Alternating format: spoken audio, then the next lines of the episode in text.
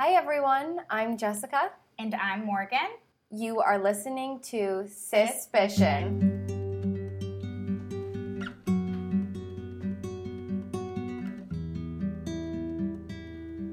On October 15th, 2008, when newlyweds Sergeant Jan Pietrzak, a 24 year old sergeant in the Marine Corps, and Quiana Jenkins Pietrzak, an infant care counselor, failed to report to their respective jobs, police were called to do a welfare check at their Riverside, California home. When the police entered the home, they found Quiana deceased with her hands bound behind her back and duct tape over her eyes. She had been shot twice in the head. They found Jan deceased, hog-tied, with a sock duct taped into his mouth. He had also been shot twice in the head. As detectives surveyed the scene, they found Quiana had been sexually assaulted, and Jan had been stomped on so hard there were visible footprints on his torso and back. Oof. There was gasoline and alcohol splattered all over the house in anticipation of starting a fire to cover up any evidence. Real quick, why didn't they start a fire? They they did. They Oh, they did? So when I saw some of the crime scene photos, and there were small fires started, but they didn't catch on the whole oh, house. okay. So there was some burnt debris everywhere, but nothing that started a household fire or destroyed any evidence really. That's lucky because then they got evidence. Yeah, Yeah. and evidence is key in this crime, which should be in all, but to that point, the police were able to find evidence that would be key in solving the crime, like finding three distinct footprints leading to the realization that there were multiple killers. The police also noticed that lots of things were stolen from Jan and Quiana's house, including Quiana's wedding and engagement rings, her debit card, more jewelry, and Jan's dress blue uniform. And the dress blues, that really hurt when I read that because having your dress blues in the military is a huge deal. And these are kind of almost sacred uniform. So for somebody to kill this couple, steal wedding rings, engagement rings, money, and then on top of that, take something that's so unique, Yes, and not valuable. it's not valuable. Exactly. And I read Jan's mother was really upset that she wasn't able to bury her son Oh, in his dress blues. Oh, So, just from that, you kind of feel a little bit of something's off than a typical robbery. yes. Assisting NCIS special agents, and for anyone who doesn't know, NCIS stands for Naval Criminal Investigative Service. So, NCIS special agents noticed that what wasn't missing was Jan's sea bag, a duffel bag filled with military gear. And they noticed when looking at crime scene photos that that was left in their closet. The special agent noted that the only people who wouldn't take military gear as they were burglarizing a home would be someone who already had military gear. Why would somebody take military gear? Is it valuable? I'm sure it's valuable. Some of Dev's friends do airsoft, and they some of the military level gear cost mm-hmm. thousands of dollars. Oh, okay. so that definitely is worth a good amount. This led NCIS to f- feel that a Marine committed this crime. And even if I hadn't researched it already, from the start, it kind of feels like it was somebody with a lot of training, rather military or police training, because the way that they were tied up, they were shot twice in the head. Also, the fact that Jan was a sergeant in the military, so it'd have to be somebody pretty tactical and big to take him down To overpower him. to overpower him. The Riverside Sheriff's Department were coming to this conclusion as well, along with the NCIS. At around 3:30 a.m. on the morning of the murders, Quiana's debit card was used at a bank in Fallbrook, California, right outside of Camp Pendleton, where Jan had been stationed. The ATM footage showed one of the suspected killers withdrawing hundreds of dollars from Quiana's account. However, the perpetrator was disguised with a blue bandana over their face and a gloved hand that had the words Mechanix, M E C H A N I X, written on the back. At this point, detectives started narrowing in on all of the Marines who had worked with Jan at Camp Pendleton. Jan was known as a tough disciplinarian, especially on new recruits, which the detectives believed may have been a motive. And this idea of Jan being a tough disciplinarian, when I read that, because it it's pretty prevalent in a lot of the articles talking about this case, isn't everybody in the military pretty tough and disciplinarian? I wonder what kind of set him apart, where he would be pointed to as, oh, this guy, he's a tough disciplinarian. I don't know exactly. I didn't see any examples given that I could neither. see, but I know one of his friends said, you know, he was a strict disciplinarian that could have rubbed people in the wrong way. Okay. So Then that it- was coming from his friend. So it seems like he probably was a little tougher than other sergeants. Yeah. But you're in the military. Yeah, but you're in the military, so things that- are expected to be done in a specific way. uh huh. You And probably know a little bit of what you're getting into. Mhm. Exactly.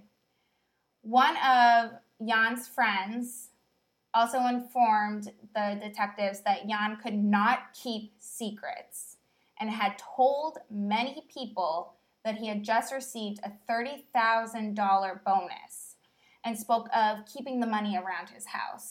Friends of Jan who worked with him on the base uh, pointed detectives in the direction of Lance Corporal Tyrone Miller, who apparently was known to have hated Jan. And he commented after the murders that he was sad Quiana died, but whatever about Jan. Detectives then found out that Miller had been shot close to where the murders occurred the night prior to Jan and Quiana's funeral, leading them to believe that rumors that he was affiliated with gangs or criminal activity were true. And keep in mind, Jan and Quiana's funeral was held nine days after they were murdered. So basically, within the week, he was shot. Yeah. So-. Mhm. Definitely feels like something weird is going on there. Miller was interviewed and he denied knowing anything about the murders. He claimed that Jan was his mentor, and while sometimes he was harsh on them, Jan was helping him get better at his job. And he claimed that the night of the murders, he was home with his wife and two kids. As detectives keep interrogating him, his story begins to shift. Miller mentions that he may have been driving in the area of Jan and Quiana's house the night of the murders on the way to get drinks with his friends, and he says that this was his route to go get drinks with his friends. He also mentioned that when he goes out with his friends, they wear blue bandanas and he also wears shoes, Air Force Ones, whose prints were found at the scene. See, at the beginning, we talked about these people probably, you know, seem like they might be well organized. They're trying to mm-hmm. destroy evidence. They, you know, overpower Jan and everything. But to mention two of the things linking the murders to the crime just casually, Uh-huh. uh, what? Like, that's not th- thought through. And also, they're very specific things. It's not like, oh, I was wearing Nike shoes. I mean, everybody's got a pair of Nike shoes. But you're saying I'm wearing Air Force Ones. And then also, I'm not, we don't wear bandanas, but we wear blue bandanas? That's super specific to the crime. It's very specific to the crime. Yes, and Jess, you're going to go on and talk about um, more evidence that they they come up with, and I just want to say before you get to what they found that it is it's just bananas. Not the brightest bulbs. No. So the police let Miller go while they quickly obtain a search warrant for his home. Police were spotted as they start knocking on Miller's door, and after no response, they rammed the door down and they find Miller using his toddler as a human shield as he tries to walk to the back bedroom. I mean, come on. Come on. That's sick. That is absolutely deranged. Can you imagine the fear of that poor That poor kid. toddler? First, there's these strange people busting into your door, and then your dad picks you up. And uses you as a human shield? Ugh. So the police are yelling at him, "Get down, get down, put your child down." And detect one of the detectives said, in all their time dealing with criminals, they had never seen someone use their child as a shield like that. The poor detectives, the poor children. I know. I can't imagine being in that situation being a child. So Miller finally puts his child down. They sit him and his wife on the couch and they start searching. The police almost immediately found Quiana's debit card on his table. On the table in front of where he and his wife are sitting. They find missing jewelry from Quiana and Jan's home. They find matching shell casings to those from the scene in a plastic bag. So at the scene, they realized that there were no shell casings left. So they thought either someone picked them up or they used a revolver. And then they find the missing shell casings in his home in a plastic bag. Throw that out. And finally, they find Jan's dress blue uniform hanging in the closet. They also found blue bandanas, sneakers that matched prints at the scene, and the mechanic's gloves seen in the ATM footage. And one thing, again, going back to all of this evidence that they found in his home, he had been interrogated by police officers hours earlier. So he had the time, and thankfully he didn't do this because, of course, we want justice for this couple. But he did have the time to take all of these things and throw them out or get rid of them. And he probably thought, oh, they have nothing on me. They're to let me go. I'm fine. He's cocky. Very. Because Yeah. the reason I say cocky rather than dumb or naive, the, Mhm. the thing that makes me feel that way is that they also found tons of jewelry and other ID cards and stuff that made them believe that he had committed other burglaries and crimes before this. Oh, so he was burglarizing many different homes. Allegedly. Allegedly. Oh, so we see this a lot actually, where um, killers or burglarizers or other crimes, if you commit a few and you get away with it, your confidence rises. Right. Yeah. So I And you feel untouchable. it makes me feel that that's the case with him. You're, I think you're exactly right. With all this evidence, the police questioned Miller again. This time, Miller describes going to Jan's home to commit the robbery and beating the, I don't swear, so we'll say S H I T out of Jan. Which, do does he feel like that's an okay thing to be doing or admitting to? Or Mhm. that's horrifying. especially if you get to this point, if he did just go to Jan's home to commit a robbery and then also beat him up, that's your superior. So if you're caught doing that in the military, that's gonna have a lot of consequences. Well, this makes me think that from the beginning they had no intention of getting caught, Yes, meaning they were not leaving witnesses. exactly. And we can discuss this as we get into the case. And hmm But The yeah, trial. I agree with you. Miller also described planting evidence at the home to make the crimes look racially motivated.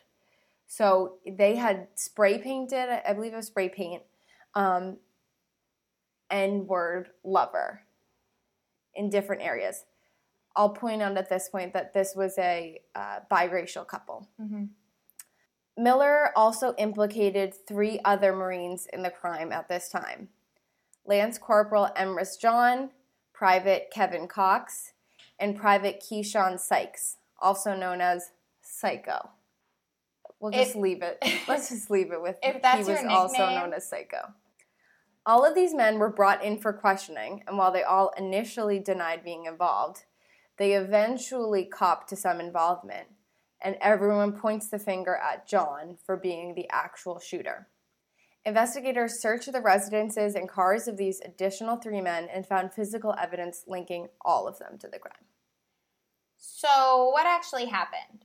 And again, this is from evidence found at the scene and also from piecing together the four stories.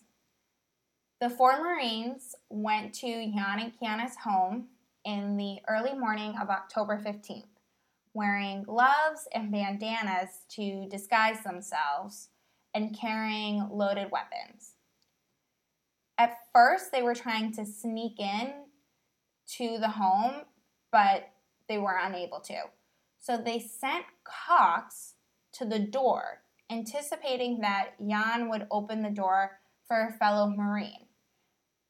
This part, that really makes me upset because I never open my door if somebody uh, rings the doorbell.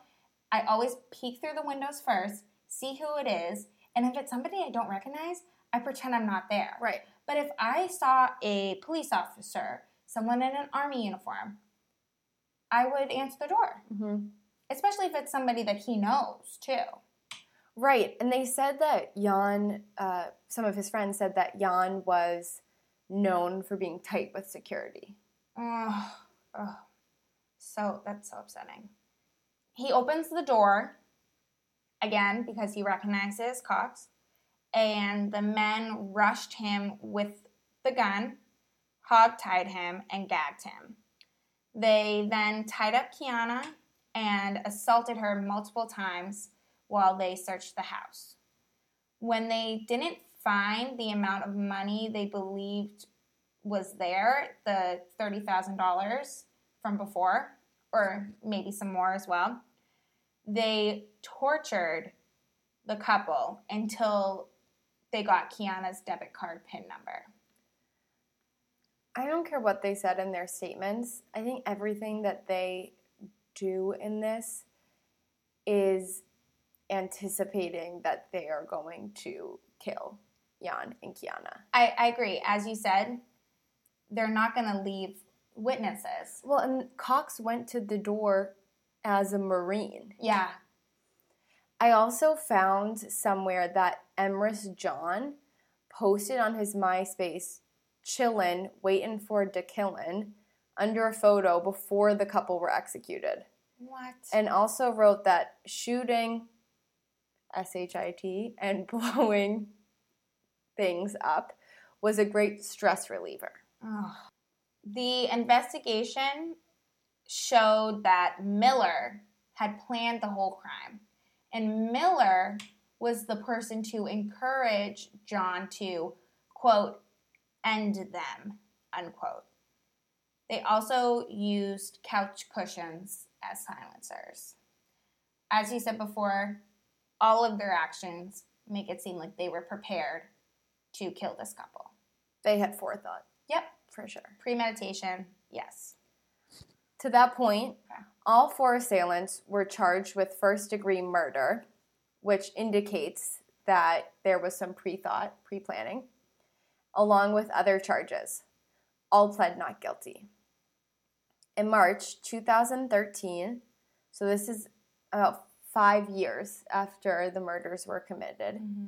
three of the killers, Tyrone Miller, Emrys John, and Kevin Cox went to trial on charges including robbery, sexual assault, and first degree murder. All the defense attorneys argue that their client didn't play a major role and should be spared the death penalty. What is not a major role in this case? Quiana was sexually assaulted, mm-hmm. Jan was stomped on, They were tied up, they were gagged. you all came there together disguised. They had a plan for if they couldn't sneak into the house, they were gonna have somebody go up to the door. So they all played a, a major role. That's all a major role in my mind. Yeah. After less than three days of deliberations, jurors agreed with us. Mhm. They came back with the ver- verdict guilty. The three former Marines were convicted on two counts each of first degree murder, along with other charges. Miller and John received the death penalty, and Cox received life without the possibility of parole. I think the difference here is that Miller was the only one out of the three convic- convicted of the sexual assault of Quiana, and John was known as the actual shooter. So I believe that's why the two of them got the death penalty while Cox received life without the possibility of parole. Close to a year and a half later, on August 5th, 2014, Private Keyshawn Sykes was convicted on multiple charges, including sexual assault, robbery, and two counts of first degree murder. He also received the death penalty. While these men received the full punishment of the law, Jan's mother, Henrika, said the prison sentences are not harsh enough for the, and I quote, unrecyclable waste of humanity who stole the lives of her children. These parents of Jan and Quiana, along with their friends and everybody who had known them, they all said that this couple had huge hopes of a bright future and that they were so in love. Quiana had hopes of uh, being a doctor. She was actually accepted into medical school before she was murdered. Ugh, so, a lot going for them. The couple had just gotten a dog and purchased a home, and they were anticipating having lots of children. They were married for only 67 days before they were horrifically murdered in a way that the judge, Christian Fairback, called the most inhumane murders he had seen in his 27 years on the bench. All around, this crime is disturbing and just upsetting. While I was doing research for this, I couldn't help but find so much about how loving this couple was and how they just supported each other and respected each other and were great friends and great children. And I I wrote on our paper, now we cry and then we cry some more because it's just it's such a waste. It's such a waste. Their families ended up burying Jan and Quiana together because Quiana's mother, Faye Jenkins, said, quote, they were going to be together on earth, so we wanted them to be together in heaven, unquote. One of the beautiful things I thought about the families of Jan and Quiana mm. was that they really embraced the child that wasn't biologically theirs as someone who's part of their family. Mm-hmm. They refer to them as, you know, our children, things of things of that nature where you just see that this was a tight knit family. There was so much love there. Mm-hmm. And for that to be taken because of some money, because of someone was a little stricter than you would have liked, there's no words. Yeah. It's disgusting. Yeah, and this these two families really came together and they formed a tight knit community and they helped each other to heal and to grieve. Both Jan and Quiana's mothers, they visit the graves and they either go together or um, I believe it's Jan's mother lives out of state so if she's not around and Quiana's mother goes to visit the grave, she'll call her while she's at the grave so they can experience it together. And with all of the violence within this case, it is nice to see that these families really kept the good memories alive about this couple and really try to focus on all of the good ways that they lived their lives.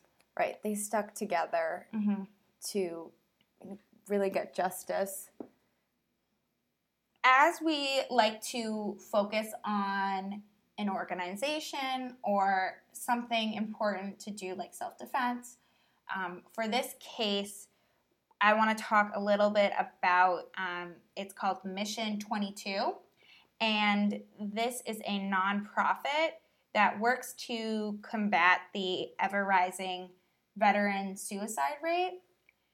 And you've people have probably seen on social media once a year a lot of people like to do the uh, 22 push-up challenge and that is to bring awareness to this organization mission 22 uh, says that every day more than 20 veterans lose their lives to suicide and they work to bring that number down to zero it does this with three main programs veteran treatment programs, memorials, and then national awareness, such as the 22 push up challenge.